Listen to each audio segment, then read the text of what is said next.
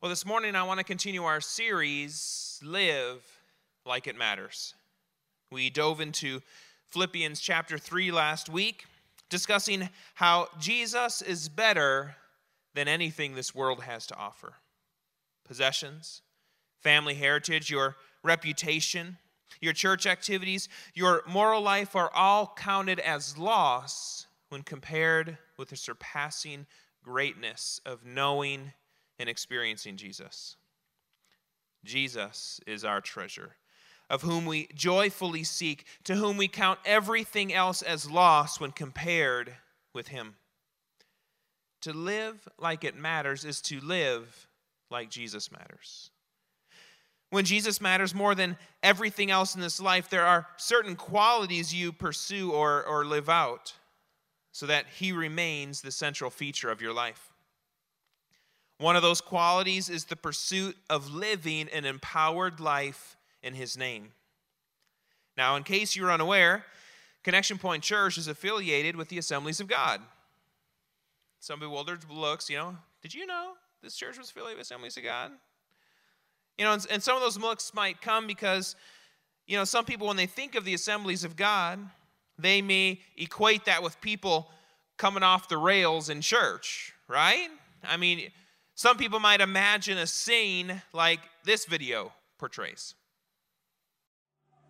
Foolish virgins in will find they have here been left behind with their empty vessels and the for.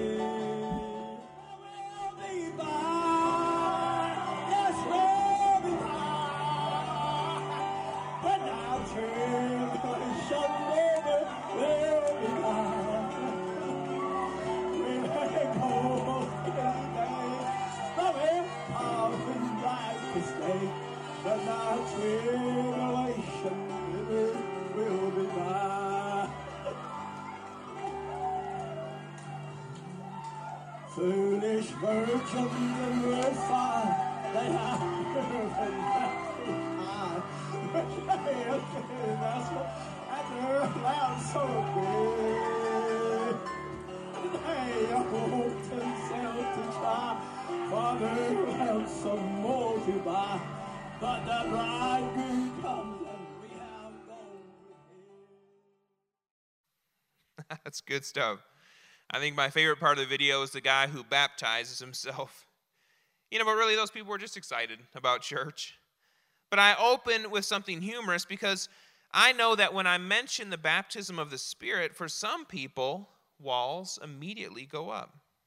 Some may view the work of the Holy Spirit with great excitement and anticipation, while others have great concern or reservation. Some are expectant, while others are just plain scared to death. I think this has come about because some people have had some very negative experiences when it comes to people claiming to be led of the Spirit. They've been told they're not going to make it to heaven unless they speak in tongues. That's simply not true. We talked last week how we are saved by grace through faith. You do not have to be baptized in the Spirit to have a relationship with God. You don't. The Holy Spirit and His work are not mystical or strange. The video we watched was not necessarily a representation of the Holy Spirit, it simply was people excited about church and seeing Jesus one day. You know, the interesting thing is, is if you saw someone acting that way at a sports game or something, you wouldn't think anything about it. But in a church setting, sometimes people think that's that's interesting. Now, they just chose to express their excitement for Jesus in that way. I think it could be a little distracting to others, but you know, that's up to them to determine in their own church. The fact is, people are the ones who tend to get spooky and, and goofy about the Holy Spirit. The Spirit gets blamed for things that he has nothing to do with. So, what I'd like to do this morning is simply examine Scripture and talk about the gift of the Holy Spirit. God gave his Son, Jesus gives the Holy Spirit. Before departing earth, Jesus shared with his disciples Nevertheless, I tell you the truth, it is to your advantage that I go away. For if I do not go away, the Helper will not come to you. But if I go, I will send him to you. We have to ask ourselves what would be better than having Jesus with us? What would be better than having the Son of God roaming the earth, changing people's lives? And yet he says, It is to your advantage that I go away. If the gift of the Holy Spirit is greater than having Jesus with us in person, that has to make us curious. I want God's best for your lives. And this is why I want to examine Scripture to determine how we can best experience life to the full. For this is what Jesus promised to those who choose to follow him. So if you have your Bibles, and I hope you do, I invite you to turn with me to Acts chapter 1, verses 4 through 8. We'll also jump over to Acts 2, but let's start in Acts 1 first. So, reading from Acts 1, verses 4 through 8. And while staying with them, he ordered them not to depart from Jerusalem, but to wait for the promise of the Father, which he said, You heard from me. For John baptized with water, but you will be baptized with the Holy Spirit not many days from now. So when they had come together, they asked him, Lord, will you at this time restore the kingdom to Israel? He said to them, It's not for you to know times or seasons that the Father has fixed by his own authority, but you will receive power when the Holy Spirit comes upon you, and you will be my witnesses in Jerusalem and in all Judea and Samaria and to the ends of the earth. Now, jumping over to Acts 2, looking at verses 1 through 18. It reads When the day of Pentecost arrived, they were all together in one place, and suddenly there came from heaven a sound like a mighty rushing wind, and it filled the entire house where they were sitting. And divided tongues as a fire appeared to them and rested on each one of them.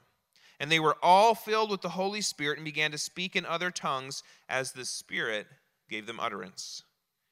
Now there were dwelling in Jerusalem Jews, devout men from every nation under heaven. And at this sound the multitude came together, and they were bewildered because each one was hearing them speak in his own language. And they were amazed and astonished, saying, Are not all of these who are speaking Galileans?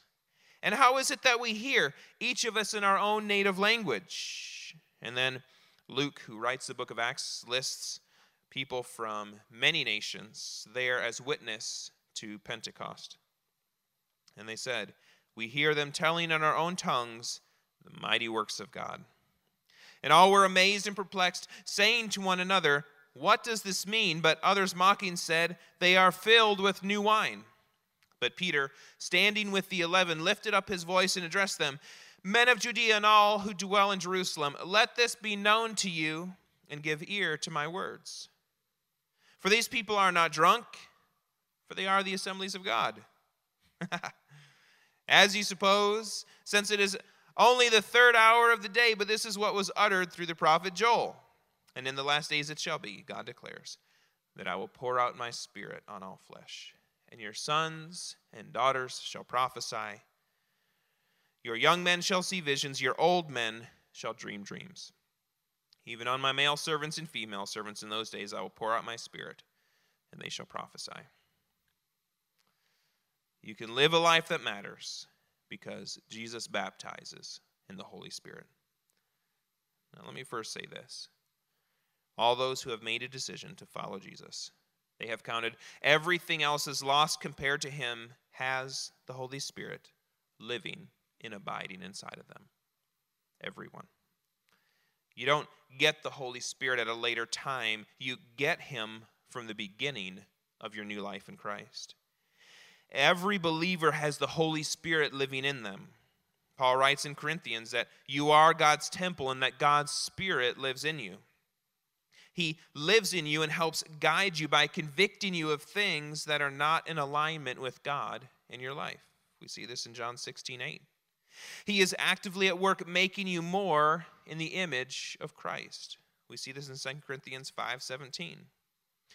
Paul also writes in Romans that he is continually interceding for you with groanings too deep for words according to the will of the Father. This is in Romans 8 26. It's one of my favorite verses in the Bible. The Holy Spirit is resident in you, making intercession according to the will of God. He's doing it right now. Jesus promised that his indwelling spirit would help or comfort us, to be our advocate, to teach us, remind us of Christ's words, lead us into all truth, speak to us, show us what is yet to come, glorify Christ, and reveal the things of Christ to us. We see this in John 14 and 16. So then the question comes in, I think it's natural to ask so why seek the baptism of the Holy Spirit? If I already have him inside of me, why go down that controversial road? Well, the Bible plainly shows that spirit baptism is different from and occurs after the Spirit indwells you when you choose Jesus.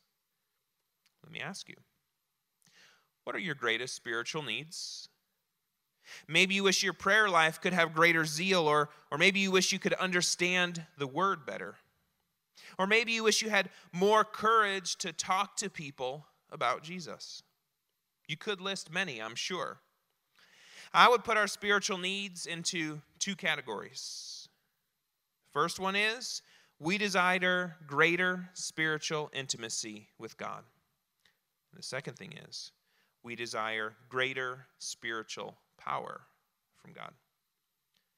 This is what the baptism in the Spirit addresses our great spiritual needs. People seek the baptism in the Spirit out of a hunger, a longing for greater spiritual intimacy with God. They desire a stronger prayer life, to have the ability to pray in the Spirit. We see this in Ephesians 6:18. People seek the baptism in the Spirit for greater understanding of the Word of God. We see this in 1 Corinthians 2:10. People also seek the baptism in the Spirit out of a desire for greater spiritual power.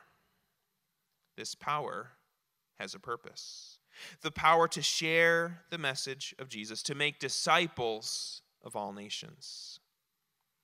Moving forward from Acts chapter 2, we find God freely giving his power for people to use in his service. People healing the sick, casting out demons. The miraculous occurred to confirm the message Jesus' followers were bringing. The miracles pointed to Jesus. There is a purpose behind the investment of power in our lives. The baptism isn't just something for us, but it's something that is meant to go through us. If you desire greater spiritual intimacy and greater spiritual power in your life, then the baptism of the Holy Spirit is for you. You can live a life that matters because the gift of the Holy Spirit is for everyone. If we look back at Acts 2, verses 1 through 4, here's what we see. When the day of Pentecost arrived, they were all together in one place. And suddenly there came from heaven a sound like a mighty rushing wind, and it filled the entire house where they were sitting. And divided tongues as of fire appeared to them and rested on each one of them. And they were all filled with the Holy Spirit and began to speak in other tongues. And Peter declared on his sermon on the day of Pentecost, And in the last days it shall be, God declares, that I will pour out my spirit on all flesh. And your sons and daughters shall prophesy. And he continues in his sermon. The baptism is not given as a reward for exceptional spirituality or holiness. If this were true, none of us would be granted it. It's not meant as a merit badge you earn by your accumulated goodness. You don't have to become more holy to receive it, but receiving this gift will help you to increase in spiritual intimacy and right living. What was the Apostle Paul's opinion and instructions about speaking in tongues? He shares in 1 Corinthians 14 earnestly desire the spiritual gifts I want you all to speak in tongues. If I pray in a tongue, my spirit prays, but my mind is unfruitful. What am I to do? I will pray with my spirit, but I will pray with my mind also. I thank God that I speak in tongues more than all of you. So, who is the gift for? Men and women, boys and girls, young and old, for every nation. It is for us all, a free gift to experience life to the full in Jesus' name. A free gift to live a life that matters. The baptism in the Holy Spirit is for all those who desire to live a life that matters for King Jesus. You can live a life that matters because being filled with the Spirit keeps you on mission for Jesus. Jesus said, But you will receive power when the Holy Spirit has come upon you. Why? He says, To be my witnesses in Jerusalem, Judea, Samaria, to the ends of the earth. So, what is the power for? To be his witness, to fulfill his mission. Your life can count by being empowered by the gift of the Holy Spirit. To live like it matters is to live on mission for Jesus, empowered by the Holy Spirit. After the initial group received the gift of the Spirit on the day of Pentecost, they felt compelled to share their newfound empowerment with others, and the results were dramatic. 3,000 people made a decision to follow Jesus that day and were baptized. The baptism in the Spirit is the God powered tool of sharing the message of Jesus with others. It increases our effectiveness and witness, just as it did for the early Christians on the day of Pentecost. The Assemblies of God was organized in 1914 with 300 delegates attending the First General Council. The movement made the declaration to commit themselves to the greatest evangelism the world had ever seen. 100 years later, in 2014, the Assemblies of God had grown over to over 3 million adherents in the U.S. and over 67 million adherents around the world. How does a group of, of just over 300 people grow to over 67 million people in 100 years? By being a movement dedicated to living in the Spirit and making disciples of all nations. While other Bible believing congregations have grown, it doesn't seem that any have really compared to the exponential growth of our movement. Why? I think in large part due to the lack of emphasis in the baptism in the Holy Spirit. In fact, the Southern Baptist Convention voted just last year to allow their overseas ministers to speak in tongues and still remain a part of their fellowship. They recognize the need for their overseas ministries to operate in the full gifts of the Spirit, uh, of the Spirit to experience real growth and effectiveness. we're going to close today by giving people an opportunity to seek the baptism in the Holy Spirit. A question you could ask is How can I be sure that I have received? What's the proof well, suppose you're down the street here and you go to buy something at Walmart. The clerk hands you a receipt proving you purchased the items. Now, did you buy that receipt? No, of course not. It was given as proof of the items that you bought. So, when it comes to the question of whether you have received the baptism in the Holy Spirit, God wants to give you proof of the transaction. He wants you to be confident you have actually received the power He promised you. And when you examine the book of Acts, you will find four accounts of people receiving the Spirit baptism. Three give details of how the recipients responded, proving their experience. One narrative, Acts 8, 9 to 24, it gives no specific details about the recipient's response, only that it was something generally observable. The three detailed accounts, they relate one consistent proof of spirit baptism. The recipients began to speak in languages that they had never learned before. They began to speak in other tongues. The Bible is specific. When you receive the same experience, you will have the same proof. So the question is why in the world would God choose such a controversial sign to prove that his spirit baptism had occurred? The Bible gives us some clues.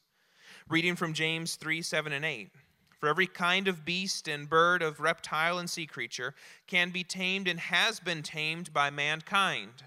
But no human being can tame the tongue. It is a restless evil, full of deadly poison. James wrote his letter to believers and told them that they had trouble controlling their tongues. What could better demonstrate a new spiritual empowering than our tongues. Previously, a restless evil, suddenly being under the influence of the Holy Spirit. Speaking in tongues is also the reversal of Babel. My dad wrote a, a blog detailing this, and I want to share it. I thought it was, it was great to understand speaking in tongues. There were three characteristics that were a part of the Tower of Babel. This is in Genesis 11. Here's the three the people moved east to a plain in the land of Shinar in disobedience to God. They attempted to reach greatness using man made material and individual efforts. And the last thing is, their actions led to disunity and confusion. Those three qualities. Paul wrote to Timothy that speech void of the Spirit is worldly fables, empty chatter that spreads like cancer. In other words, Babel. The outcomes at the Tower of Babel were reversed at the Feast of Pentecost. The followers of Jesus, instead of moving in disobedience to God, they stayed in Jerusalem in obedience to the Lord. Instead of seeking greatness by human effort, they waited for the promise of the Father, divine power. And their actions led to unity and harmony. Babel was a place of disorder. Yet throughout the book of Acts, the church is described as of one mind, one heart, and one purpose. Their actions led to unity and harmony. The Lord restores order out of chaos. Another clue as to the why of tongues surfaces when we consider the why of spirit baptism itself. In essence, the baptism is all about God directing our speech in new and powerful ways so we can become ministering witness, just as Acts 1:8 declares. This dynamic witness is demonstrated by Peter's sermon on Pentecost Day after receiving the Spirit baptism, this fisherman who had formerly denied Christ was empowered to speak about him publicly to thousands. The Spirit baptism is all about God directing and empowering our speech. God wants to speak through us. It's that simple. Now, you could ask about emotions. Each of us are wired very differently regarding them. You know, some can't even watch a a commercial for Little House uh, Prairie reruns without shedding a tear. I grew up with two older sisters, so unfortunately, I was subjected to many uh, painful episodes of Little House on the Prairie. My sisters, they would cry. I would laugh at them, of course. So, you know, everyone's hardwired a little bit differently, not just between women and men, but, you know, there's, there's a varied response emotionally. You know, uh, some have the limited emotional response of a tractor tire. Our emotional responses will be different when we receive the baptism, and that's okay. Don't let emotion or lack of emotion override the proven scriptural proof of the evidence. You know, before we invite people to the front, we need to discuss our need to willfully abandon our pride and dignity in order to receive this gift. Speaking in tongues is a total assault on our pride. We don't have a clue what we are saying, only that we are speaking strange sounds. You must be willing to compromise your dignity in order to receive this gift from God. I believe that God chose tongues to be proof of the Spirit because it directly confronts our pride and control issues. So, how do you receive? First, let me assure you that God wants to baptize you in His Holy Spirit today. He desires to refresh and empower your life. He wants to fulfill His promise to you, so be encouraged. The Bible sets out a simple pattern that helps us anticipate what will happen next as we seek to receive this gift. First thing is, pursue Jesus. This is why we started last week with adoring him. Jesus is the one who baptizes you in the Spirit. The next thing is the Holy Spirit will come upon you. Something powerful happens when we fellowship with Jesus, desiring him to baptize us in the Holy Spirit. When we choose him, he responds to us. God's response to our seeking the baptism in the Holy Spirit's power is that it will come upon us. So, how will you know? Now, I do know that some people overanalyze this, moving their attention from seeking God to how they're feeling in the moment. You're standing down here in the front. Oh, I think I think I feel God. I feel warm. Of course, it's January. I'm wearing a sweater, so that might be why. Or there's all these people around me. Oh, my knees, they, they feel kind of weak. Of course, I've got bad knees and I've been standing here for a while. Don't do it. You start to overanalyze what's happening in that moment. If you simply praise God, you will suddenly be aware of his presence in a manner that was not there just a moment before. Cooperate with the Holy Spirit by speaking out. What do you do when you sense the Holy Spirit coming upon you? Do what the hungry believers in Acts did.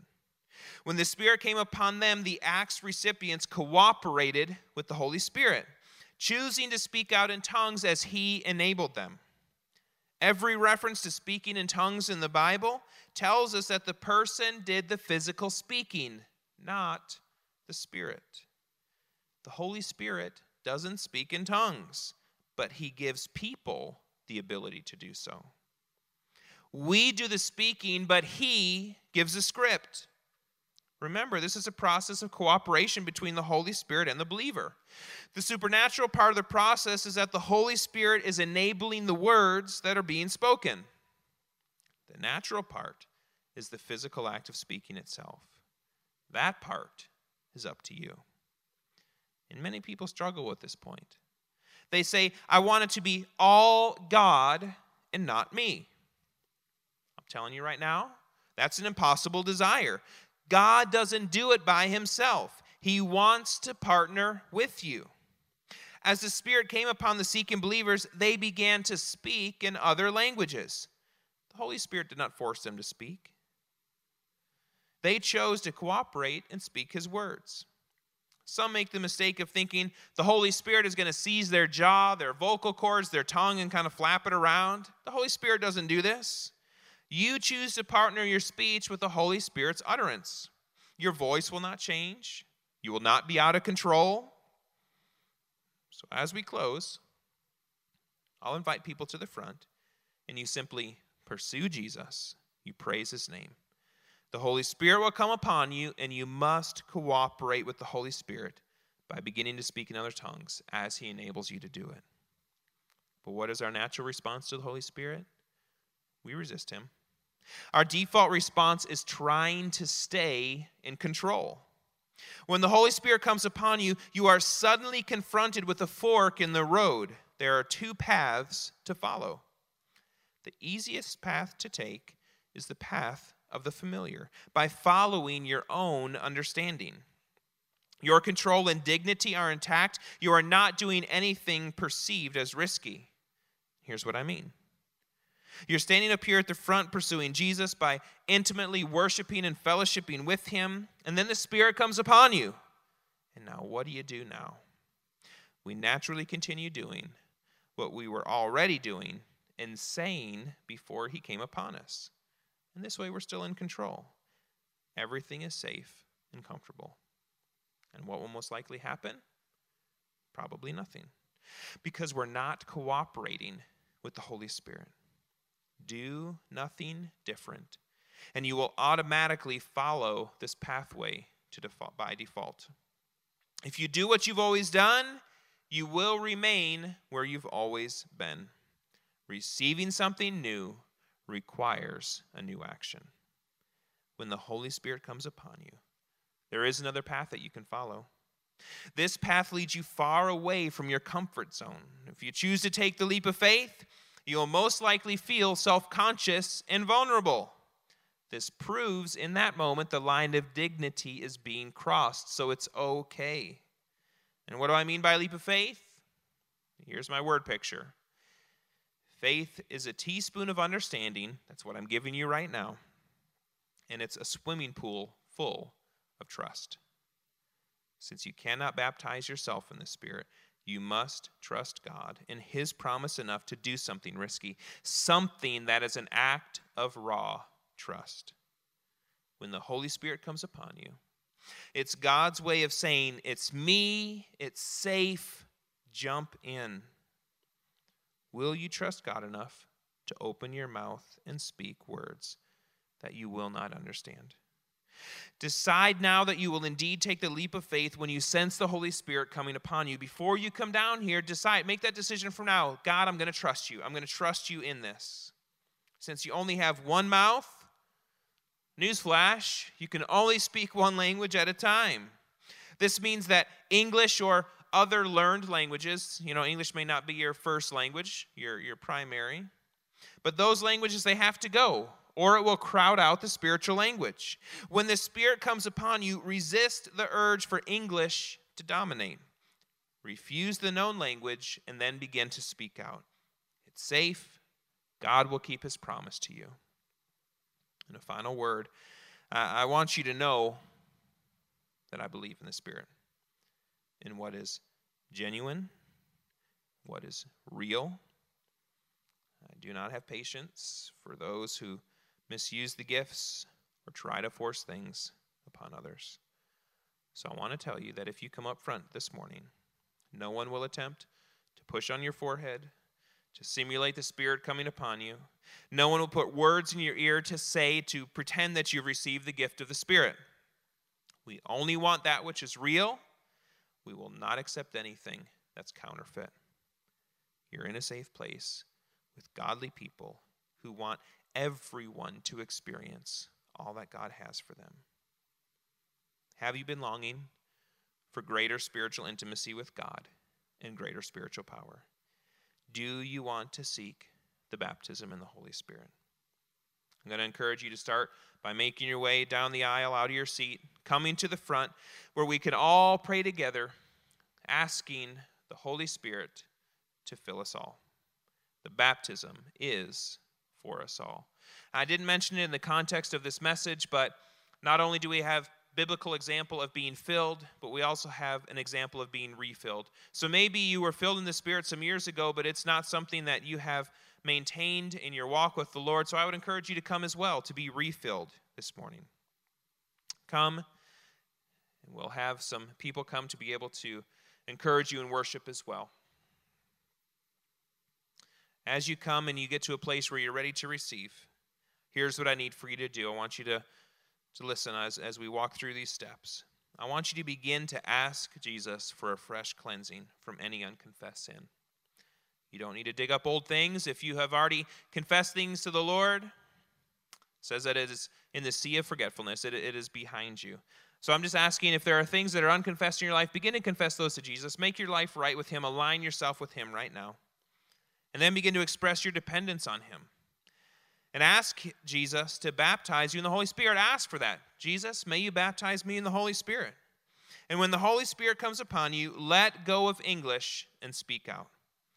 When He comes, you will not be out of control. You'll probably feel like your mouth wants to say something. That's what you can anticipate. You may stammer at first, that's all right. Keep on speaking. Trust God, and more will come. After you've been filled, Thank Jesus for baptizing you. Then begin to speak out in the spiritual language again. So let's go ahead and take time. Let's just begin to pursue Jesus, confessing those sins that, that maybe you have not talked with him about. Let's just begin to seek his filling here this morning.